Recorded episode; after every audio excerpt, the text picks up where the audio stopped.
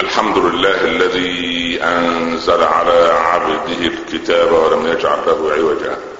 سبحانه له دعوة الحق حرص عليها وأوجب التبشير بها ولتكن منكم أمة يدعون إلى الخير ويأمرون بالمعروف وينهون عن المنكر وأولئك هم المفلحون. وأشهد أن لا إله إلا الله وحده لا شريك له وضع الحجة وأتم المحجة ويأبى الله إلا أن يتم نوره ولو كره الكافرون. وأشهد أن سيدنا وحبيبنا محمدا رسول الله. بلغ الرسالة وأدى الأمانة ونصح الأمة وكشف الغمة وجاهد في الله حق جهاده حتى أتاه اليقين. صل اللهم عليه وعلى آله وأصحابه وأزواجه وأتباعه الذين آمنوا ولم يلبسوا إيمانهم بظلم. أولئك لهم الأمن وهم مهتدون. أما بعد. أيها الإخوة المسلمون رب العباد عز وجل يبشر المؤمنين إن الله اشترى من المؤمنين أنفسهم وأموالهم بأن لهم الجنة. يقاتلون في سبيل الله فيقتلون ويقتلون. وعدا عليه حقا في التوراة والإنجيل والقرآن. ومن أوفى بعهده من الله فاستبشروا ببيعكم الذي بايعتم به. وذلك هو الفوز العظيم. صدق الله. ومن أصدق من الله قيلا. لا أحد. أحبتي في الله السؤال الذي يطرأ للعبد وهو يرتل سورة التوبة وهي تتحدث عن المنافقين إن المشتري دائما لا يملك الشيء الذي يريد أن يشتريه. يعني أنت تذهب لتشتري سلعة معينة أنت لا تملكها قد تملك ثمنها لكن قبل شرائها أنت لا تملكها. كيف يجوز هذا على رب العالمين وهو مالك الملك وملك الملوك ومالك الملكوت. سبحانه وتعالى.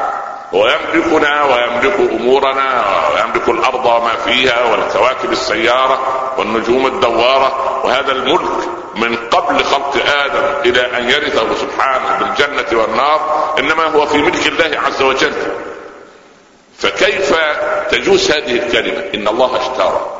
يعني المشتري يعني أريد أن تتنبه لي دقائق معدودات في الخطبه الإنسان أو المشتري يشتري شيئا ليس في يده. فكيف يجوز هذا على رب العباد؟ الله عز وجل يشتري نفوسا خلقها واموالا رزقها.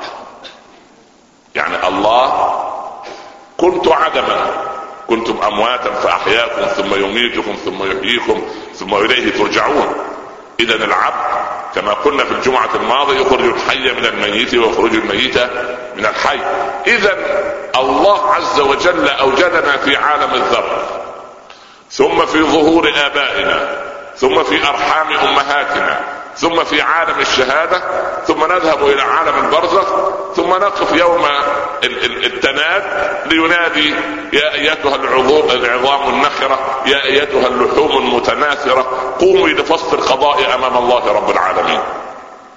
إذا إن الله اشترى فرب العباد يشتري نفوسا هو خالقها فيملكها وأموالا هو رزقها فهو الذي يرزقنا. ولكن يعبر القرآن بعظمته وبعظمة أسلوبه عن قضية الشراء والبيع لأنها تقوم عليها الحياة وهذا لإفهامنا. هذا كي نفهم. هكذا رب العباد عز وجل يبسط القرآن لنا المسألة قضية شراء وبيع. إن الله اشترى. وجاءت كلمة اشترى بالفعل بفعل الماضي أي أن الشراء قد تم. إن الله اشترى. والشيء المباح هو أصلا ملك لله الأنفس والأموال. ولذلك لماذا حرم الانتحار في الإسلام؟ لأنك لا تملك نفسك. لماذا حرم التبذير في الإسلام؟ لأنك لا تملك مالك. لماذا حرم التقتير والبخل في الإسلام؟ لأنك لا تملك هذه الأموال لتبخل بها أو أن تسرف فيها. أنفقوا مما جعلكم مستخلفين فيه. كلوا واشربوا ولا تسرفوا. إن المبذرين كانوا إخوان الشياطين والذين إذا أنفقوا لم لم يسرفوا ولم يقتروا وكان بين ذلك قواما اذا الله أعطاك المال وأعطاك طريقة الإنفاق. كما يأتي موظف المصرف أو موظف الشركة ويعين في القسم المالي تقول له إدارة المؤسسة أنت لا تنفق هذا المال إلا بورقة معتمدة من مجلس الإدارة أو من الجهه المعنيه أو من البنك المركزي أو من هنا أو من هناك لأن هذا الإنفاق لا تملكه أنت. أنت موظف خزينة أنت رجل موظف. هكذا مال الله عندك. أنت موظف فيه مستخلف فلا يجب أن تبذر ولا يجب أن تنفق. فإذا رأيت إنسانا يعتدي على جسده بما يهدم جسده. واحد مدخن. هذا معتدي. معتدي على ماذا؟ معتدي على الأمرين اللذين لا يملكهما. اعتدى على النفس الجسد واعتدى على المال بأنه بذر. وقلنا إن المدخن نوعين. النوعان. إن كان غنيا فهو من المبذرين. وإن كان فقيرا فهو من السفهاء. ولا يعطى من زكاة المال. إذا المدخن اعتدى على الأمرين وهو لا يملكهما يلتصق طبعا بما يعني يطيب للبعض المفتين على المقاهي. ولا يكون هناك مفتي على المقهى إلا إذا كان على مستوى المقهى نفسه. سبحان الله. أن الشيشة لا تدخل في أو الجيله هذه أو ما سبحان الله. أنا أقول علاوه على حرمتها وعلاوه على خطرها. أقول أرجو من أطباء النفس أن يعرض عليهم المدخنين للشيشة والمدخنين للسجاير هؤلاء تقريبا ناقصين حنان أم. تقريبا. يعني ارى يعني أرى انهم مرضى. فلذلك هو يعني كل يعني مدة يمتص أو يعني يسحب في هذه هذا الدخان الذي يضر به. لأنه إما أن أمه كانت قاسية أو كانت حنونة لدرجة التدليل فلما فطم وبلغ عمره الخمسين لم يفطم. وإنما صار طفلا يجلس على المقهى شاب شعره وحضوض ظهره وعنده النقرس وعنده الروماتويد وعنده كبد وعنده الكلى وعنده الأمراض كلها وعنده صدره أسود وعنده رئتين والعياذ بالله. ورغم ذلك هو مصر وهذه مضيعة ليست للوقت فحسب.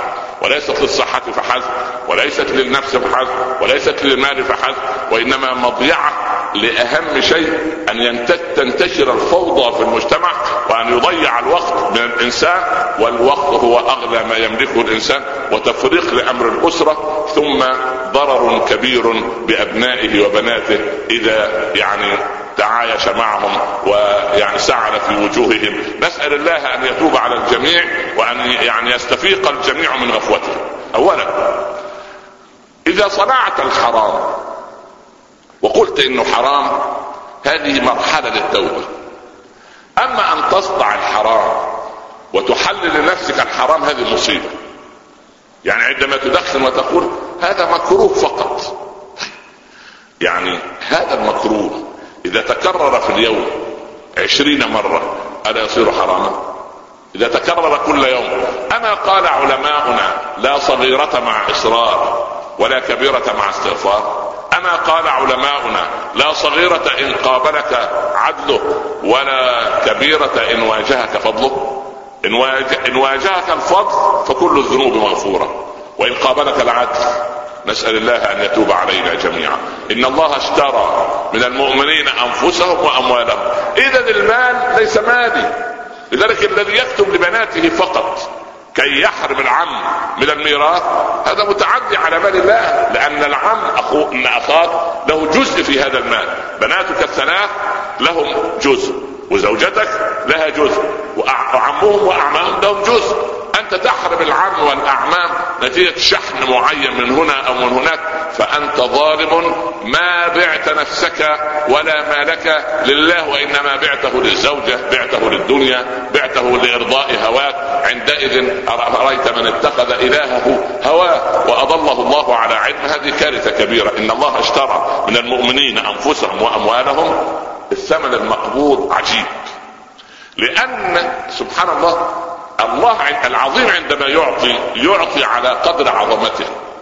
لما ألقت أم الكريم وليدها في في اليم ويعني رضخت لأمر الله عز وجل وذهب إلى قصر فرعون وعاد إلى حضنها مرة أخرى كموعود الله لها من قبل.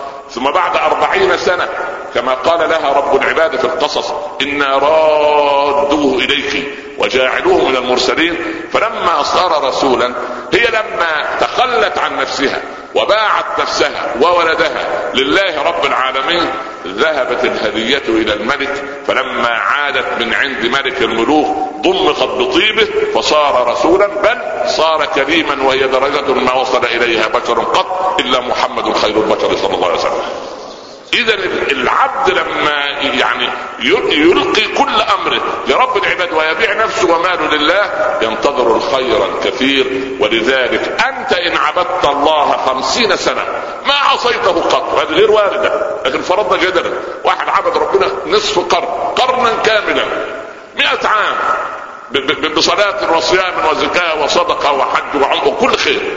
ومات على هذا ودخل الجنة وأراد رب العباد أن يكافئه. يعني يكافئه. أنت تعمل في المصلحة المؤسسة عشر ساعات في اليوم. فإذا انتهت مدة خدمتك يرى أنت خدمت المؤسسة 30 عاما لك مكافاه مدة خدمة على قدر خدمتك. تعطى جزء من الراتب جزء من كذا جزء كان مخصوما منك من قبل. لكن رب العباد لو أدخل عبدا وعامله بعدله سوف يظل هذا العبد في الجنة مئة سنة مئة سنة نعيم. أمام المئة سنة عبادة.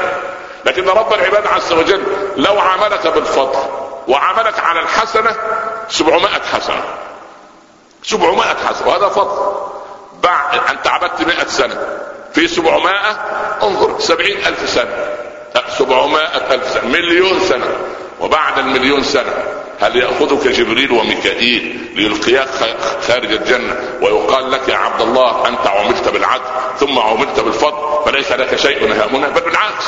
القضية أكبر من هذا. يؤتى بأبأس أهل الأرض الذي ما ذاق راحة قط وأوذي من كل الناس وعاش مفتقرا لكل الناس وعاش كاسف البال حزينا في كل الأمور ولكنه اتقى الله وصبر. يغط في الجنة غطة غمسة واحدة. فيخرج منها كالقمر ليلة التمام. يقول له رب العباد عبدي هل رأيت بؤسا من قبل قط؟ يقول وعزتك وجلالك أنا في السعادة منذ أن خلقتني. بغمسة واحدة نسي الهم كله نسي الغم كله ويؤتى بأنعم أهل الأرض. الذي إذا طلب وجد الملأ. ولكنه ما اتقى الله وما شكر يغط في النار غطه.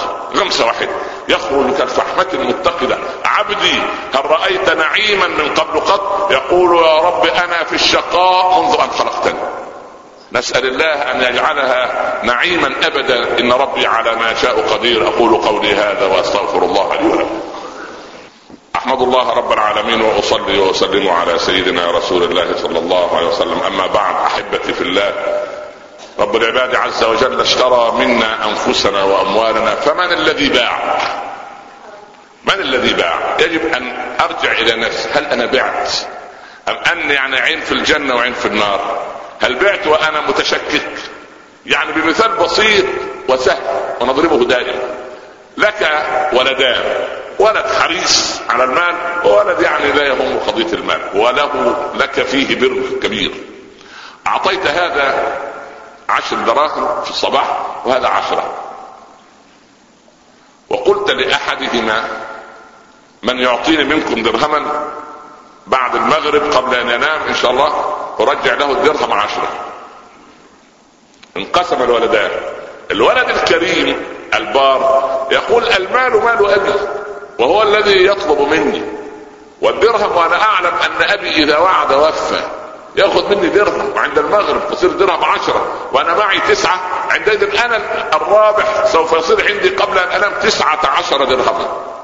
الولد الآخر يتشكك يقول العشرة كاملة إذا نقصت درهما صارت تسعة هذا أمر. الأمر الثاني من الذي يضمن؟ ربما أحد يؤثر على قرار أبي فلا يعطيني عشرة. ربما تحدث أزمة طاحنة في البيت فلا يجد أبي العشرة. ربما ينسى أبي ربما ربما فيقول والله عصور في اليد افضل من مئة فوق الشجرة فلا يعطي. هكذا ولله المثل الأعلى المؤمن ومدعي الإيمان. المؤمن باع نفسه وماله لله فأنفق. بلال أنفق ولا تخشى من ذي العرش إقلالا. يقول الأقرع بن حابس عندما رأى يعني غنما بين جبلين وهو عائد من حنين وكان دخل لسان جديد المؤلفه قلوبهم المسلمين الجدد فقال صلى الله عليه وسلم لما رأى في عيني الأقرع والأقرع رجل صاحب مال وصاحب ثروات أتعجبك هذه يا أقرع؟ قال نعم يا رسول تعجبني. قال هي لك كلها. تعجب الصحابة يعطي هذا الرجل قطعانا عاد الرجل وهو يرأس قبيلة من عشرين ألف سبحان الله وقبائل قال أسلموا إن محمدا يعطي عطاء من لا يخشى الفقر ولا الفاقة. اشتراه الرسول بقطيع غنم سبحان الله. والأنصار يعني قالت لهم قال المنافقون هكذا نسيكم. فلما دخل عليهم الحبيب صلى الله عليه وسلم في شعبهم وقال ستقولون يعني جئتنا مكذبا فصدقناك وعائلا فأغنيناك ومطاردا فأمناك ومهزوما فنصرناك ولو قلتم لصدقتم. لكن ما بالكم؟ يعود الناس بالأسلاب والغنائم وتعودون أنتم برسول الله صلى الله عليه وسلم. سبحانه هز قضية الإيمان في قلوبهم. والله لو لم أكن من مكة لكنت من الأنصار. اللهم ارحم الأنصار وأبناء الأنصار وأبناء أبناء الأنصار. اللهم إن سلكت الأنصار شعبا وسلك الناس شعبا لسلكت شعب الأنصار. فبكى القوم وقبلوا النبي صلى الله عليه وسلم وقالوا رضينا بالله ورسوله يا رسول الله. هؤلاء باعوا أنفسهم وأموالهم لله عز وجل. فربحوا في الدارين. الذكر الحسن وجنة عرضها السماوات والأرض. أعدت للمتقين احبتي في الله لتحافظوا على أموالكم. أنفقوها بما يرضي الله. لتحافظوا على صحتكم. يعني استعملوا الأجساد التي خلقها رب العباد لنا في طاعته سبحانه وتعالى. اللهم اجعل لنا أول يومنا هذا صلاحا وأوسطه نجاحا وآخره فلاحا. لا تدع لنا فيه ذنبا إلا غفرته ولا مريضا إلا شفيته ولا عسيرا إلا يسرته ولا كربا إلا أذهبته ولا هما إلا فرجته ولا دينا إلا قضيته ولا طالبا إلا نجحته. اللهم كن مع أبنائنا في الامتحانات. اللهم خذ بأيديهم يا رب العالمين. اللهم سهل الأسئلة عليهم يا أكرم الأكرمين واجعلها بردا وسلاما على قلوبهم. اللهم وفقهم في الدارين. اللهم نجحهم في الدارين. اللهم اجعلهم من الفالحين في الدنيا والآخرة. رقق قلوب الممتحنين والمصححين عليهم. اجعلهم لنا قرة عين يا أكرم الأكرمين. زوج ابنائنا بالبنات الصالحات وبناتنا بالأزواج الصالحين واغفر لنا ولهم يا رب العالمين واختم لنا منك بخاتم السعادة أجمعين وصلى الله على سيدنا محمد وآله وصحبه وسلم. بسم الله الرحمن الرحيم. والعصر. إن الإنسان لفي خسر إلا الذين آمنوا وعملوا الصالحات وتواصوا بالحق وتواصوا بالصبر. صدق الله ومن أصدق من الله قيلا. نكمل حديثنا بعد الصلاة إن شاء الله وأقم الصلاة. قوموا إلى صلاتكم يرحمكم الله. أحمد الله رب العالمين وأصلي وأسلم على سيدنا رسول الله صلى الله عليه وسلم. أما بعد يعني أرجو أن يكون الأخوات يجي لهم عدوى من الإخوة في سكوتهم أثناء الخطبة والدرس وهذه عدوى مستحبة يعني لأن الأخوات كل جمعة يشتكوا من نفس الشكوى. الكلام ده من 1972 إحنا السنة دي في كام ميلادية؟ 2000 وكام؟ 9 باين. يعني ما شاء الله. يعني من سنين طويله نفس الشكوى مكررة وأنا اسمعها كل جمعة الحمد لله رب العالمين. مرة أعمل مش سامع ومرة يعني ونسأل الله السلامة. بس أنا سمعت هذه المرة فأرجو أن تنصت الأخوات وقلنا إن الأطفال اللي دون الثلاث وأربع سنوات يعني يعني صعب أنك تجيب الولد في الحرب وتجبره على الجلوس. صعب. أمر صعب. أمر صعب. وبالذات الأخوات كل يعني الأطفال يعني لهم حقوق الرعاية في البيت وربنا يبارك في الجميع إن شاء الله. نصلي على رسول الله صلى الله عليه وسلم. قبل أن نبدأ أيضا في فتوى للإخوة المسلمين في بعض الأجزاء في الولايات المتحدة الأمريكية. أن إخواننا ربنا يبارك فيهم أخونا أبو عوني وأخونا أبو خليفة وأخواننا جزاهم الله خيرا بيضعوا الخطبة على النت فيسمعوا الخطبة وبعد ما يسمعوا الخطبة يقوموا يصلوا على أساس أنهم سمعوا خطبة الجمعة ويصلون. فيعني فتوى لهم. يعني أرجو أن الخطبة على في التلفزيون أو في الفضائية أو على النت لا تقوم مقام الخطبة. فأرجو إن كان فواحد منهم بس يقف يقرأ سورة قاف أو يحمد وينطق بالشهادتين ويقول أما بعد ويقرا ولو سورة الإخلاص. ويقول قد قامت الصلاة اقيموا الصلاة ويصلوا ركعتين. هذه إيه؟ الفتوى ضروري لاخواننا الذين لأن في بعض الناس حتى في بعض بلادنا بعض من الأخوات كبيرات السن تقعد تشوف الشيخ في الحرم وبعد ما ينزل الشيخ من الحرم ويصلي تصلي خلفه وتظن أن المسافة بينه وبين الحرم مسافة بينها وبين شاشة الايه التلفزيون لأن المسافة بعيدة شوي. فأرجو أيضا أن إيه؟ أن تلاحظ هذه الايه أن تلاحظ هذه الملحوظة. دي أمور الفقهية الفضائية. طيب صلوا على رسول الله مرة أخرى. كثرت الملاحظات هذا الأسبوع. إن الله اشترى من المؤمنين أنفسهم وأموالهم بأن لهم الجنة. سبب نزول الآية. سبعون من الأنصار ذهبوا للقاء النبي صلى الله عليه وسلم في بيعة العقبة الثانية. أو 72 كان بينهم 12 إيه؟ امرأة. فبعد ما بدأ الحوار والمفاوضات حضر المفاوضات العباس. بن عبد المطلب وكان على دين قومه. لكن جاء نصرة للنبي صلى الله عليه وسلم. وربنا يؤيد هذا الدين بمن لا خلق له وبالرجل الغير مسلم. كنا في مؤتمر هذا الأسبوع في لندن وبعدين قال لي أحد الحضور الفضلاء يعني ذو حيثية في أوروبا فقال أن استدعى مجلس النواب الإيطالي من أسبوعين وزير الداخلية الإيطالي وأقروا له أنه يريدون منه إصدار قرار بنزع حجاب المسلمات في إيطاليا.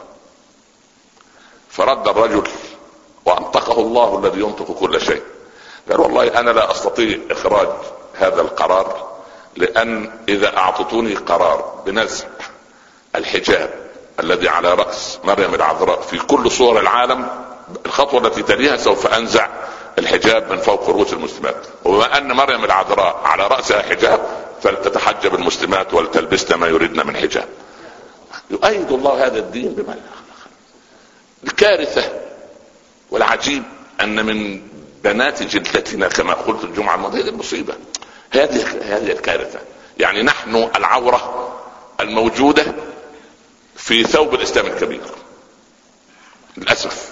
نحن عورة الإسلام الكبيره المهم فبدات المفاوضات فقال عبد الله بن رواحة رضي الله عنه أحد الحضور يا رسول الله اشترط لربك ولنفسك. إيه الشروط اللي أنت عايزها؟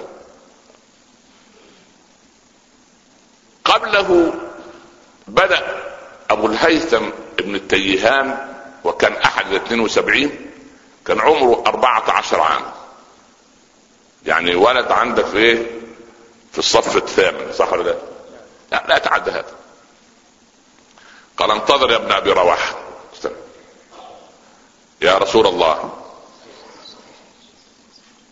أنت تعلم إن جئتنا فقد حاربنا القوم. يعني إحنا بقى أصبحنا إيه؟ في الطرف الآخر من الجزيرة صح ولا لا؟ انت جاي عندنا يبقى إحنا مع من؟ معاك انت. طب ما دام معك يبقى إيه؟ ضد كل الجزيرة العربية. أئن جئتنا ونصرك الله بنا 14 سنة. أئن جئتنا ونصرك الله بنا وفتحت البلاد للإسلام.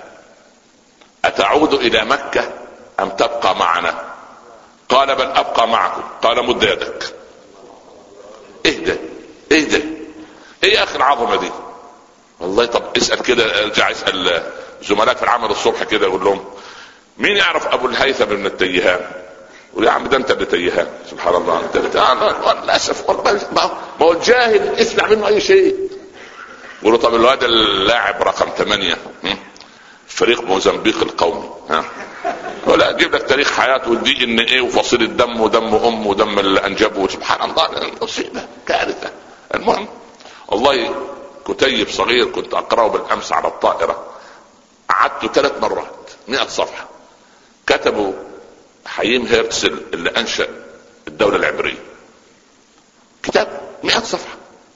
من أقول يا ربي هذا الكتاب الذي أنشأ الدولة الإسرائيلية. طب اعيده مرة أخرى. يقول يمكن يقول أنا مش فاهم. أنا مالي كده غبي. اعيده مرة أخرى. وابن الجوزي قرأ البخاري 300 مرة. أنا أقرأ بتاعها يمكن خليني أقرأه ثلاث أربع مرات قد أفهم. قرأت مرة الثانية المرة الثالثة. قلت آه. الرجل وجد من يطبق له مبادئه. وإحنا دينا 30 و40 سنة في المساجد. يا ستي حط على اخمارك فين؟ يا سيدي بلاش تظلم زوجتك. يا عمي خليك مع أولادك. يا ابني بر أبوك. يا أستاذ تعلم في المدرسة بما يرضي الله. يا أخي لا تحزن إذا يعني فصلت من عملك فالرزق عند الله. ولا ولا كأن سبحان الله. ولا كأن لأن نحن كأننا في وادي وسبحان الله. ف... فشوف أبو الهيثم ماذا يقول لحبيب الله صلى الله عليه وسلم. فأكمل الكلام عبد الله بن رواحة. قال اشترط لنفسك ولربك يا رسول الله. قال بايعوني على ألا تشركوا بالله أحدا. يعني قولوا لا إله إلا الله. وأن تمنعوني مما تمنعون منه أنفسكم وأموالكم. زي ما أنا واحد منكم. أنا وصيكم تمنعوني زي ما تمنعوا أنفسكم وتحافظوا علي زي ما تحافظوا عن وإذا حافظتم علي فأنتم تحافظون على الإيه؟ على الإسلام. قال ابن أبي رواح شو الكلام؟ فما لنا إن صنعنا؟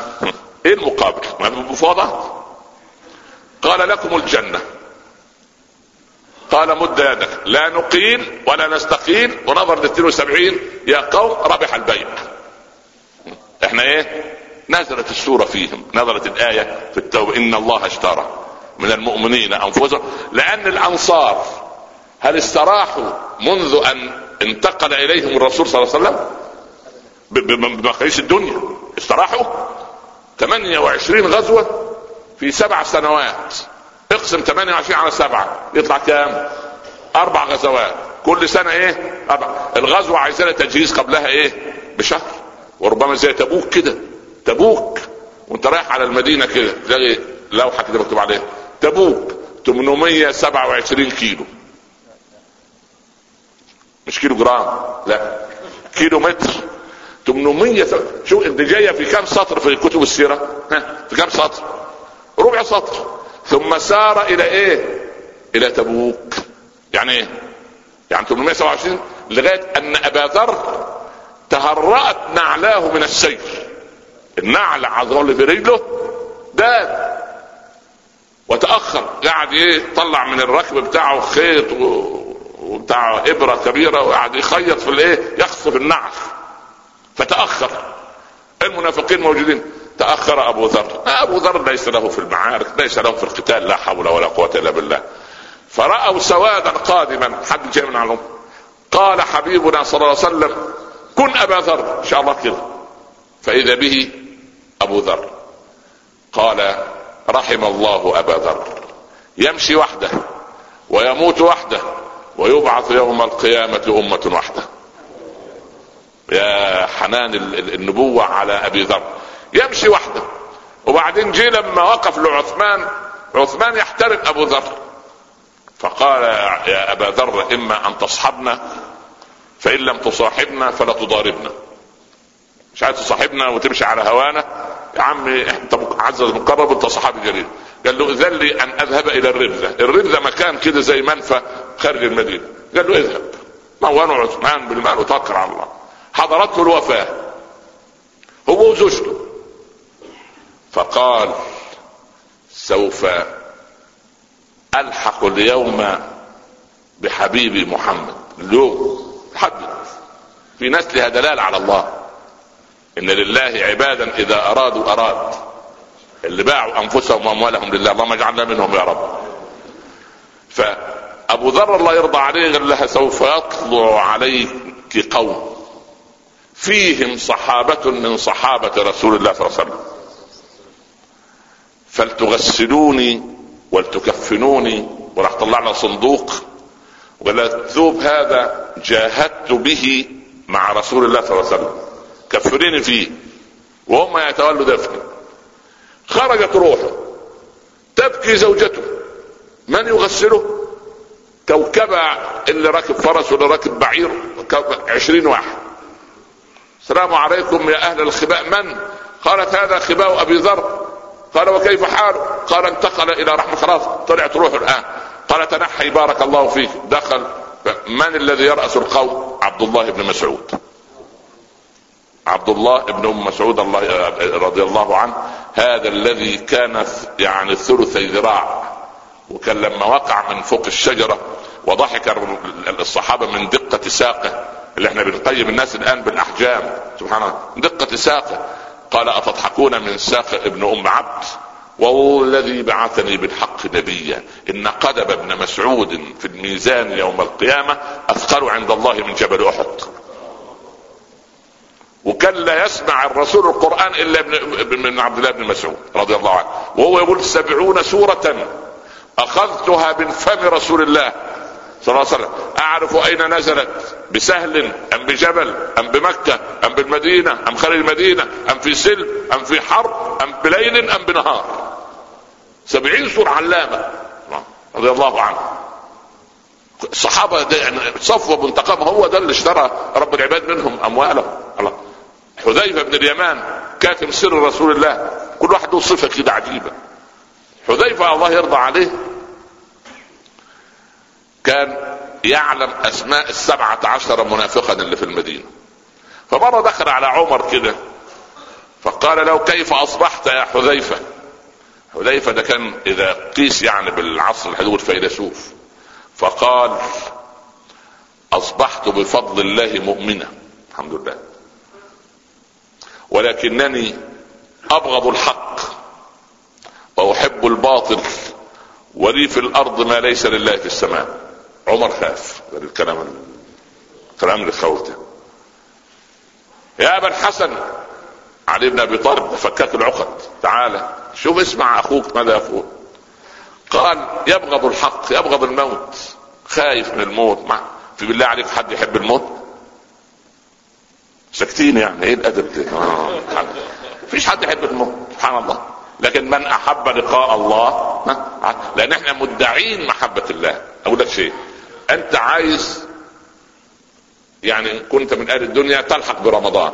إيه اللي يفصلك عن رمضان؟ ها؟ رجب وشعبان صح ولا لا؟ يعني الشهور الباقي. طيب. أنت تدعي محبة الله. ما الذي يمنعك من لقائه؟ ها؟ ملك الموت. طيب. من منا يحب ملك الموت؟ ما حد مع إنه هو اللي يقربنا صح ولا لا؟ خلي واحد يعني يفكر بصوت مرتفع يقول له إزاي حال الدنيا؟ يقول يا ستار الدنيا دنيا متعبه يا سيدنا الشيخ الدنيا فيها إيه خير؟ الزوجة متعبة والأولاد متعبين والغلاء ويفضل يمشي شوية يعني تتمنى الموت؟ يقول يا ريت. طب بس ملك الموت بعد خمس يقول يا راجل ده هزار ده إحنا هو أنا ما أحبش أفضفض معاك بكلمتين؟ حول عندك جد؟ عند الامتحان. وكمان تظهر الحقائق. سوف ترى إذا انجلى الغبار أفرس تحتك أم حمار. الحقائق تتكشف. فالله يرضى عن ابن مسعود صلى على أبي ذر وكفنه ودفنه. فقال ابن مسعود باكيا سمعت خليلي صلى الله عليه وسلم يقول رحم الله أبا ذر. يمشي وحده وقد رأيته يمشي وحده ويموت وحده وقد رأيته يموت وحده. وسوف يبعث يوم القيامة أمة وحدة وما صدق محمد في الأولى إلا وصدق في الثانية. الكلام ده هنراه كده زي إبراهيم كده أمة. إن إبراهيم إيه؟ كان أمة قانتا لله. اللهم ألحقنا بهم يا رب العالمين. إن الله اشترى. نزلت الآية في هؤلاء القوم الذين باعوا. قالوا لا نقيل لا نقيل ولا نستقيل. عبد الله بن رواح أول ما اطمأن لا نقيل ولا خلصت انتهت سبحان الله. وكان ابن أبي رواحة يمسك بناقة النبي صلى الله عليه وسلم وكان شاعرا. ويقول قولته المشهورة اللهم لولا أنت ما اهتدينا ولا تصدقنا ولا صلينا فأنزلا سكينة علينا وثبت الأقدام إن لاقينا إنا إذا صيح بنا أتينا وبالصياح عولوا علينا إلى هذا الكلام. والرسول صلى الله عليه وسلم يبهر بكلامه ويقول أكمل يا ابن أبي رواحة أكمل يا ابن أبي رواحة يعني كلامه جميل سبحان الله العظيم. إذا هؤلاء الذين باعوا إن الله اشترى من المؤمنين أنفسهم وأموالهم بأن لهم الجنة. طيب. ما مواصفاتهم؟ الآية دي فيها عشرة أنواع من أنواع الأمل. اللهم أعشنا على الأمل يا رب وأخرج منا الألم يا رب إن شاء الله واجعلنا من المتحملين له يا رب العالمين. عندكم يعني وقت نسمع العشرة إن شاء الله نسمع إن شاء الله خمسة. بإذن الله وكنا من أهل الدنيا بعد رمضان إن شاء الله نسمع خمسة. نسمع الشرع اولا لما رب العباد يقول إن الله اشترى. يبقى البيع تم أم لم يتم؟ ما هم يقولوا عمليتان إذا تمت إحداهما ها لابد أن إيه؟ أن تتم الأخرى يعني في واحد يشتري من غير الثاني ما يبيع صح ولا لا؟ أنا اشتريت يبقى أنت إيه؟ بعت طيب طب اشترى قلنا هي فعل إيه؟ ماضي يعني الشراء قد إيه؟ قد تم طيب يبقى أن الله اشترى يبقى الشراء تم هذا إيه؟ الأمر الأول إن الله اشترى من المؤمنين أنفسهم وأموالهم وهي ملك لمن؟ ومن الذي اعطاها لهم؟ الله لما يسترجع أمانته هل يعيب أحد على هذا؟ يعني أنا أعطيتك أمانة وقلت لك يا فلان احفظ دي لغاية ما أرجع من السفر. جيت بعد طرقت بابك قلت أعطيني الأمان. هل تغضب؟ لا يغضب. خلاص إن الله اشترى الله اشترى. من المؤمن أنفسهم وهي ملك له. بأن لهم الجنة. يا الله الجنة. الله. ده, ده, ده الجنة دي يعني ده, ده, ده, قضية أخرى. المهم يعني إن الله اشترى من المؤمنين أنفسهم وأموالهم بأن لهم الجنة. يعملوا إيه؟ يقاتلون في سبيل الله فيقتلون ويقتلون. يعني منهم من يستمر ومنهم. أو تجاهد نفسك تجاهد اللي حولك. السباحة ضد التيار هي أصعب أنواع السباحة. أقول لك شيء. خلي بنتك الاثنى عشر عاما غطيتها حجبتها من ضدك. لا دولة ولا حكام أبدا. من الذي ضدك؟ عمها وخالها وجدتها وعمتها وخالتها وكأنك ارتكبت شيئا إدا تجتمع العائلة ضدك وتتشكك أنت في الحق الذي شرعت فيه. والبنت قانعة والأم راضية لكن ده ينقص عليك حياتك. يا أخي غلط يا أخي حرام عليك. زهرة يا شيخ خليها تفرح. يا ابني دي بلغت. والحمد لله البنت راضية وهي اللي بتشجع أمها وسبحان الله من صغرها بتحط كده الخمار وتقف تصلي زي الملاك الطاهر جنب أمها. لا ابدا. يا راجل حرم عليك تغطي سبحان الله. فمن الذي ضدك؟ إن من أزواجكم وأولادكم عدوا لكم فاحذروه. يجي اهلك هم نفسهم. سبحان الله. فيقتلون ويقتلون. وعدا عليه حقا. هل وعد الله يتخلف؟ والله جعل هذا الوعد عليه هو وعدا عليه حق في التوراة والإنجيل والقرآن طب ليه؟ قال لأن البيع والشراء يستلزم أحيانا إيه؟ شهود تمام؟ قال ولما تم هذا البيع وهذا الشراء الله من علينا وقال ده كمان في شهود للقضية الكتب السماوية الثلاث برسلهم الثلاث يعني الكتب فيها الشهادة والكتب أنزلت على إيه؟ على رسل سيدنا موسى سيدنا عيسى سيدنا محمد صلى الله عليه وسلم. طيب الثلاثة هؤلاء شهود مع كتب مكتوب هذا العقد. يعني شوف شوف العقد بهذا المنطق سبحان الله. في التوراة والإنجيل والقرآن. ثم يقول ربنا ومن أوفى بعهده من الله. ها تجيب أنت تقول إيه؟ لا أحد. في حد أوفى بعهده من الله؟ فاستبشروا ببيعكم الذي بايعتم به بشرائكم الذي اشتريتم.